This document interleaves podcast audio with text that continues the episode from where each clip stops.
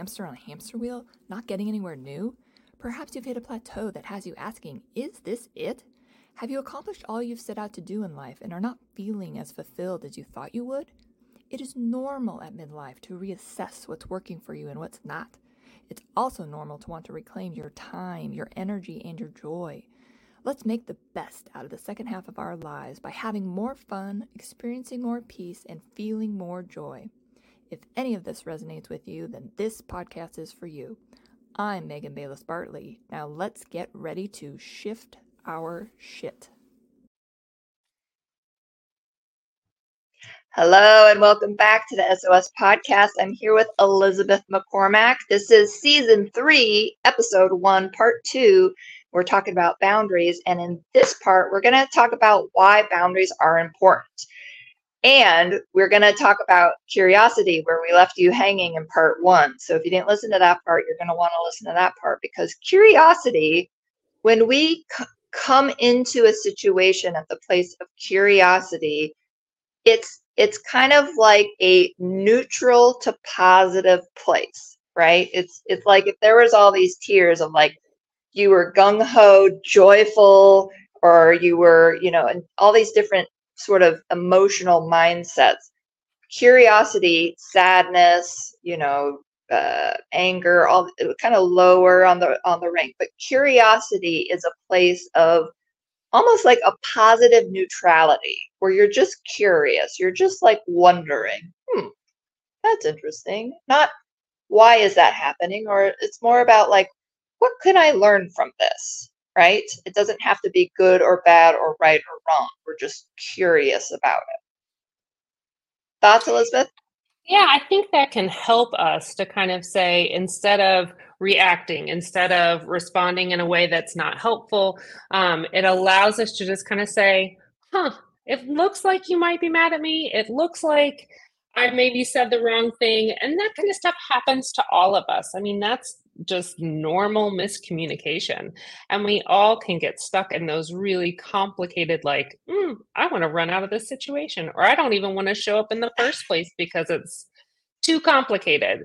And so being curious about somebody, that means you're not trying to control what they think. You're not trying to change what they think. And so we know that the holidays are upon us. We know that after tomorrow, after Halloween, everything shifts to Christmas. We all act like Thanksgiving doesn't even exist, and we get to anticipate all of these holidays and family events and family functions and work functions that kind of happen over the next couple of months. And so I think it's important for us to be able to say, like, okay, there may be some things I'm thinking about that may or may not happen, but it starts to trigger something inside of me when it comes to going into these relationships and having different levels of communication that may be comfortable and may be uncomfortable. So how can I be curious about that person's perspective rather than trying to change what they think, change how I feel about what they think?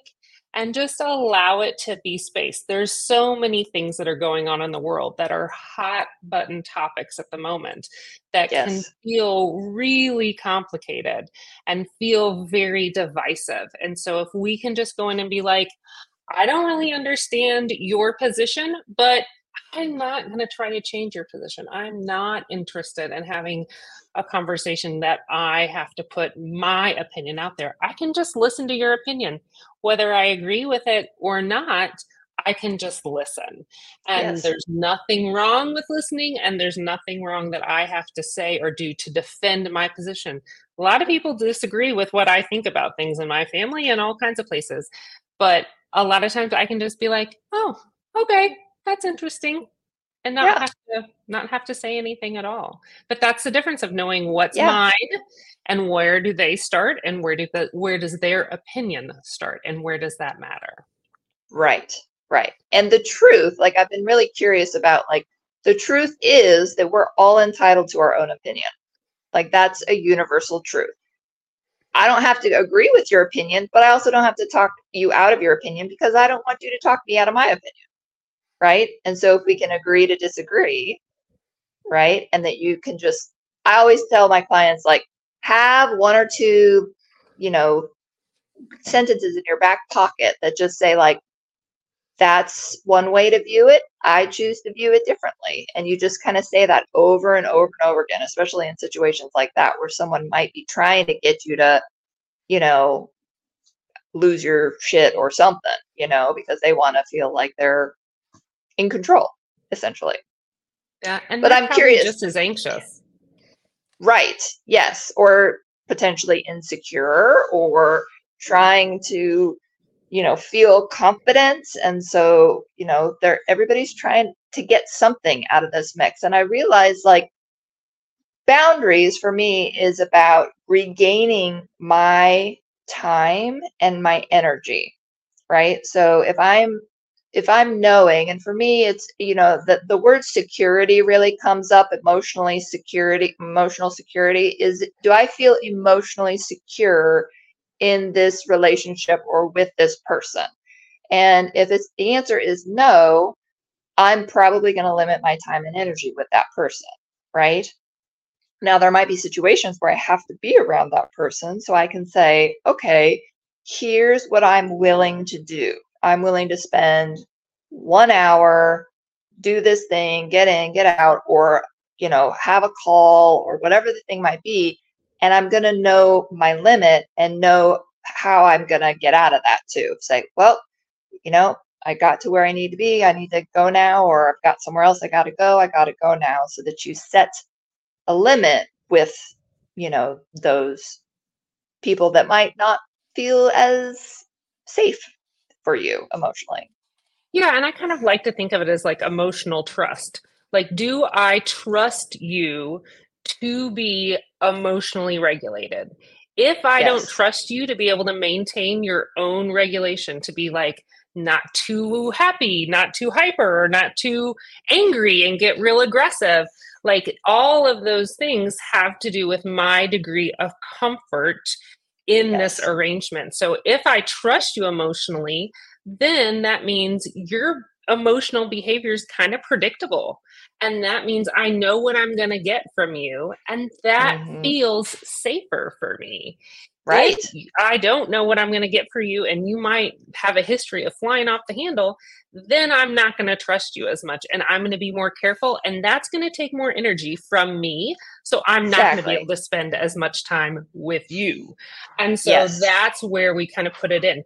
But to be fair, it's not their job to manage our boundary. Our boundary is for us. And I think a lot of times boundaries get a bad rap because we are like, you're violating my boundary. And it's like, that's not their job. Your boundary is not their job.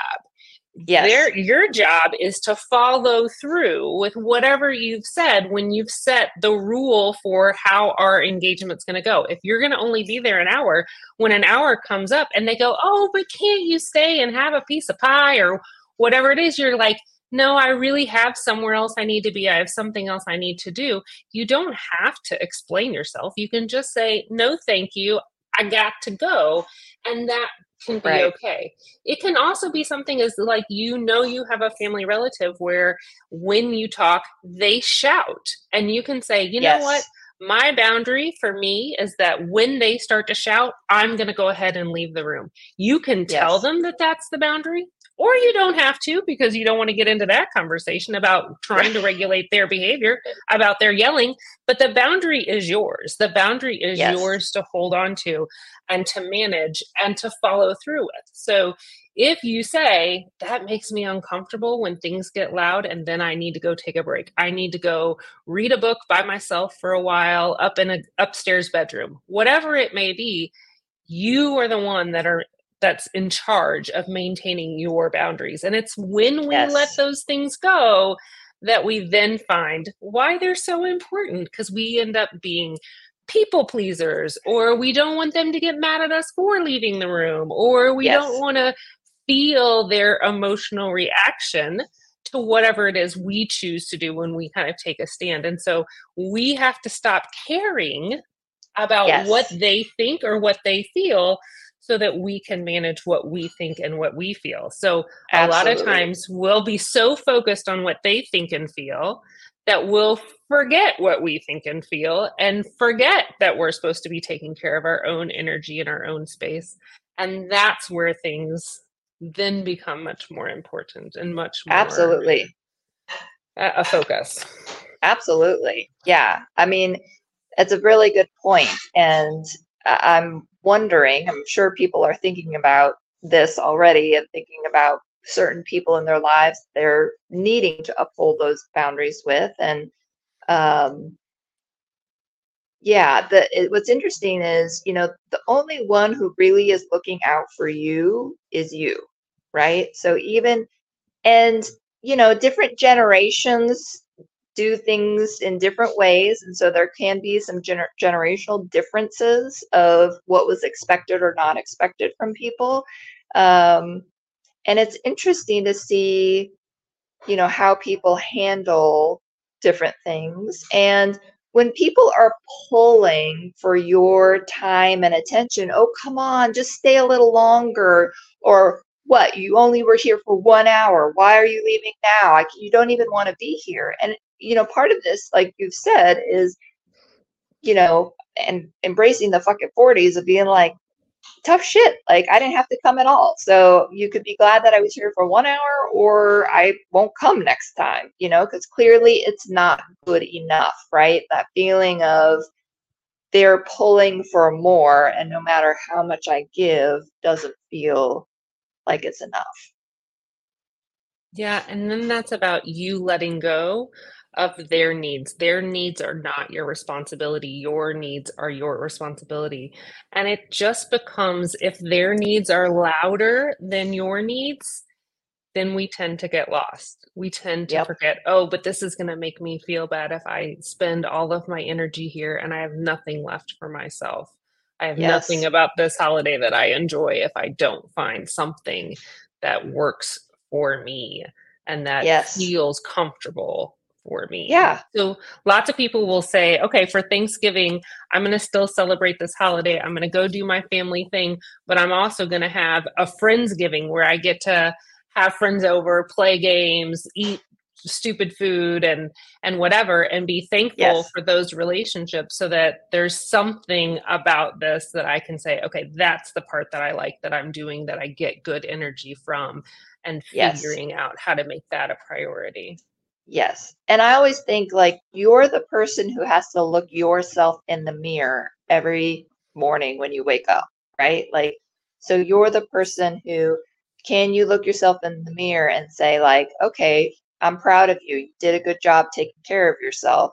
Versus we feel, a lot of times I hear guilty, right? Guilty because I let that person walk all over me again, or it just felt easier to just say yes or whatever. And, you know, part of that is, you know, figuring out, that's why there's therapy, and we're talking about this, and we're going to be talking about boundaries this whole season. So stay tuned for more episodes. But, you know, that push and pull between how do I take care of myself? And for a lot of us, that wasn't really a priority that we were taught. We were taught to, you know, take care of other people and, you know, let go of or allow the other person to be in charge of themselves. And if, you know, they can't, it's not our job, like you said, to regulate them. And I think if we can set that standard, set that expectation that, like, my job is to take care of me, the more you can model that in a healthy way, I think the better off our relationships get to be, and the more honest they get to be. Like, if somebody comes to you and they're like, how are you doing? And you're like, oh, everything's fine, no big deal, blah, blah, blah. You know, that's not really an authentic relationship. We're not, either one of us, really getting anything out of that exchange. And so it's like, okay, what's really going on? Here's my standard. Here's what I'm going to share with you. Here's where I'm in control of what's happening, because boundaries can be really rigid and they can be really diffuse. They can be really over, you know, people who overshare kind of make us all uncomfortable, or people who don't have good boundaries and they always say yes when someone asks them for something, and then they regret it and they are resentful of the saying yes when they don't mean it. I mean, there's all kinds of places where these, not having a good sense of the middle, that makes sense. You can be too rigid by saying, I never share anything with anybody. Nobody knows anything about me. And I don't feel connected to people. And that's because I'm over here on this other side being super rigid with my boundary versus, oh, but if I'm too far on the other end, it also doesn't work. So we have to, for ourselves, find a place in the middle where it's like, yes, I know how to say no. Yes, I also know how to say yes. And that making that choice allows me some freedom and allows the other person to see that, you know, I'm going to be okay, even if you tell me no. Yes. But we have to kind of figure that out. Right. And you can always change your mind. One thing I wrote in my book, Reset, and it's like repeated through the whole book is, you could have said yes, because in the moment you freaked out and you just said, sure, okay, fine. And then you can change your mind. You can say, you know, oh, I checked my calendar and that's not going to be able to work for me. I'm so sorry. Because people change their minds all the time, whether it's about this or whether about something else, but it's okay to change your mind and give yourself a break and allow that flexibility. Again, back to this idea of, you know, flexibility versus rigidity is having a little bit more flexibility with yourself can be good for your mental health, where the rigidity, you know, sometimes overly rigid, but it depends on the situation too. So, and the other thing I wanted to bring up was, you know, the idea of, do we tell people we have what our boundaries are, or do we not, right? What's your take on that? So I think it depends on the situation. A lot of it is the boundary is for me and the boundary is for me to maintain. And so I think in a lot of ways, because people have really like aggressive reactions to boundaries and, oh, you're trying to keep me out, or you're trying to keep me from talking about what I want to talk about. It's like, no, I'm just saying that this particular topic, I think we should not have on the table at Thanksgiving. I think we should just let the politics sit over here in a box, and we as a family don't need to talk about this. And that can be okay, but that's letting people know that isn't what we're gonna do. But I think it's important for you to know your boundary and for you to maintain your boundary. So it's not their responsibility, and it's yes. kind of up to you whether you present it as, here's a group decision we're making, here's a group rule we're making about politics at the Thanksgiving table, or it's something that you're holding back for yourself. I think both have to be there. Right. And I think like it also depends on, can the person hear it, right? Like it's one thing if you say it, but it's how is it going to be received by this person? Most people, if you know, you're listening to this, you might have tried to set boundaries with people in the past and done it where you're like, I'm going to be very transparent and I'm going to tell this person, this is my boundary. And the person didn't react to it very well because it threatens their sense of well-being in some way in their mind, right? Like, because then it's saying, you know, one thing people can accuse you of being too controlling. And it's not that you're trying to control them. You're trying to take care of yourself. And this is what you're needing to feel emotionally safe and secure. And you know, they're not understanding that that's something you need. And the more they push on that, the more it's like there's an element in my mind of disrespect, right? Is that then if you value respect and this person is now disrespecting what you're asking for, there's an issue there. Yeah, I also like to think of it kind of like a kid asking for a piece of candy. They're going to probably come and ask you more than one time to see if you'll change your mind. And so your history in your relationship with them, they're not meaning to disrespect you. They just want their way. And yes. So it's important for yes. us to kind of be able to say, what is this saying about them? Not what is it saying about me or what they're saying, trying to give me a message about me, like they don't respect me. I like us to kind of put that into a different frame of reference. If we think of it like putting in boundaries with kids, we're putting in rules. They're going to ask us for stuff that we're going to say no to all the time. And that's okay. And it's okay if they come back and ask a second time. They still want their way. And that's your choice. about whether or not you follow through with your boundary or you choose not to. But that's setting up a habit and a pattern of behavior that if you say yes the next time, they're going to expect you to cave when they continue to come to you and ask the same question again. Yes, very good point. Well, we are going to need to wrap for today, but we are going to be talking about boundaries this whole season. So keep listening each week for Elizabeth and I as we talk more about boundaries. And if you have a specific question about boundaries or a specific scenario, we want you to email us or get that to us. shiftingourshit@gmail.com is how you can get in touch with us. But we want to give you some really helpful, usable tools for your toolbox to handle all of the stressors. And one of those stressors is the relationships we have with other people. So thank you, Elizabeth, for joining me today and this season. And we'll see you back here next week.